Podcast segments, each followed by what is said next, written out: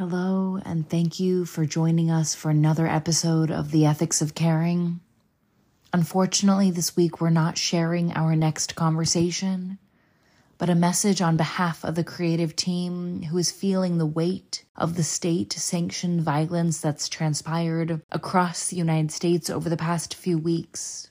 We've decided to take this week off and spend the time we'd normally dedicate to podcasting, to read, think, process, and mourn.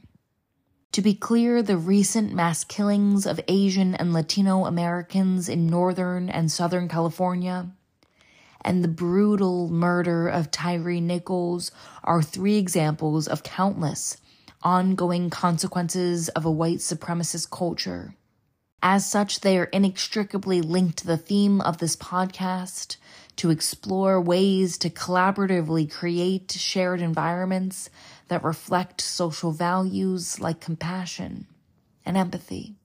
This week's intended guest and I are grappling with another layer of living in an extractive and competitive colonial state.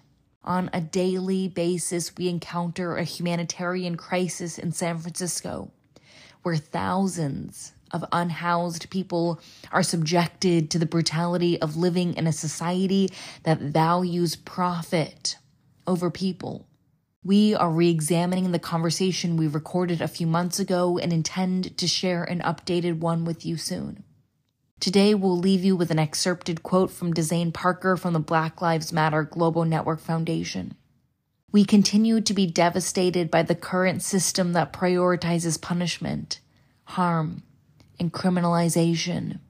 We deserve a system that prioritizes holistic, health centered, and community driven approaches. Take care and talk soon.